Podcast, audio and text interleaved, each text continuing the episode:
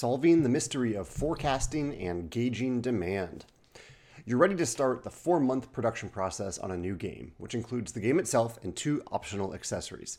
How many of each product do you make overall, for each sales channel, and for each fulfillment center? This is the mystery of demand forecasting, making guesses about the future based on limited, imperfect information, risking your resources or your backers in the case of crowdfunding. If you produce far too many units, you don't gain revenue for thousands of games you've already paid to manufacture. If you pr- produce too few units, you can make more, but you can't provide something customers want in the meantime, and the buzz may have died down significantly by the time the reprint arrives. I had a great chat last week with Stonemaier Games COO Alex Schmidt, whose responsibilities include the very difficult job of predicting the future. Demand forecasting is a team effort with input and data provided from a number of sources, and they culminate in Alex presenting his best guess to me for new products and for reprints. We discuss those numbers, reach consensus, and move forward with the agreed upon quantities. As the result of such a discussion seven months ago, we invested in 100,000 units of Wyrmspan, 30,000 rubber play mats, one per player for a five player game, and 20,000 upgrade packs, metal coins plus wooden resources. Since Wyrmspan was a new product, we based these numbers on historical data for web store and distribution from other games and from Wingspan, input from distributors who we trust with confidential information and are willing to indicate a rough estimate of how many first run units they'll want, and gut instinct based on how we feel about the game in relation to the current tabletop industry. At this point, you might wonder why we wouldn't just run a crowdfunding campaign to remove any guesswork from the equation. Crowdfunding provides a baseline for early adopter quantities, but beyond that, demand remains a mystery. Your backer total doesn't tell you how many other customers, retailers, and distributors will want the game 6 to 12 months later. This is evident through our Expeditions pre order in 2023, for which we initially received around 5,500 consumer orders in the US for the two versions of the game at the beginning of production, which was still time to adjust the quantity. But over the next few months, that amount increased to almost 8,500 copies of the game in the US, along with close to another 40,000 units for distributors and retailers. As production of Wyrmspan was nearing completion, Joe, our director of communication, steps in to decide how many units of each product to send to each of the fulfillment centers to which we outsource. Miniature Market in the US, Spiral Galaxy in Europe, Aetherworks in Australia, and Asmodee in Canada. This is an important calculation based on a formula that Joe makes small adjustments to after each product launch. Meanwhile, Alex gets purchase orders from direct ship distributors. We ship these container sized orders directly from Panda to those distributors so they don't need to make an unnecessary stop at our warehouses. This is still months before any consumer has purchased the game. Then it's time for the product launch. At this point, the numbers are locked in. We have specific web store quantities at or soon arriving at each fulfillment center, and we're hoping for those quantities to last us through the five day launch period and then for the next five to six months if there's enough demand for a reprint. For Wyrmspan, our demand forecasting estimates were pretty solid, with one exception. The 10,000 units of the upgrade pack designated for our web stores wasn't enough for launch demand in the US, Canada, or Australia.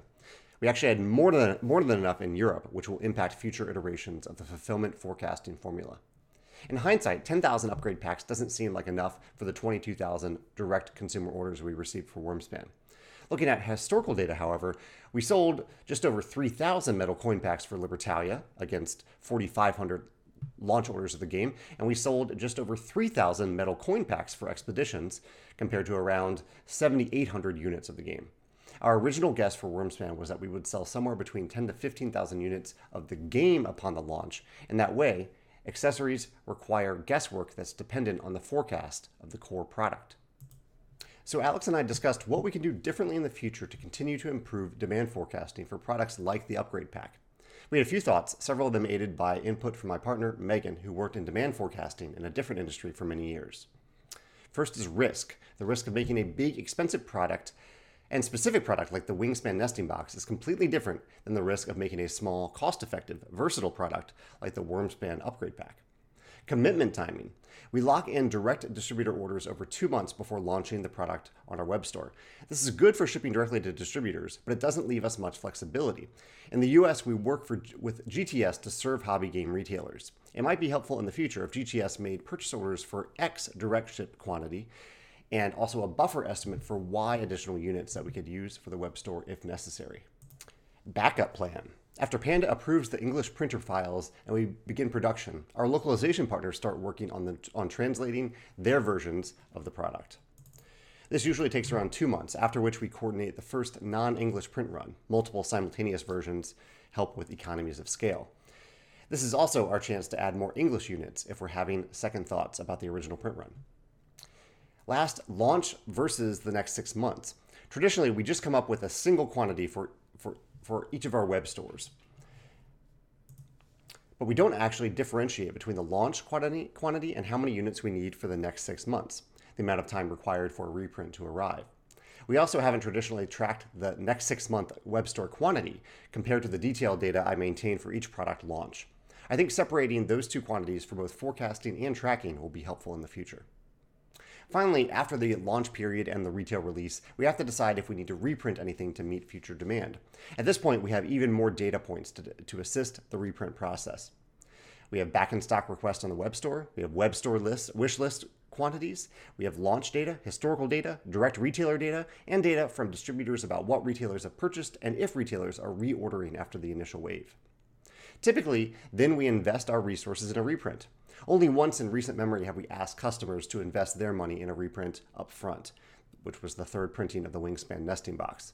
The reason was that the nesting box is an entire order by itself, while something like the Wyrmspan upgrade pack will likely join other products in customer orders when it's back in stock in late summer. Demand forecasting is as fascinating as it is frustrating. It's very difficult to estimate the perfect number to serve our customers, and it's a constant work in progress. I appreciate how Alex tackles this problem throughout the year, and I appreciate all the input we get from the Stonemaier Games team and our distributors. I'd love to hear your insights and questions about demand forecasting in the comments below.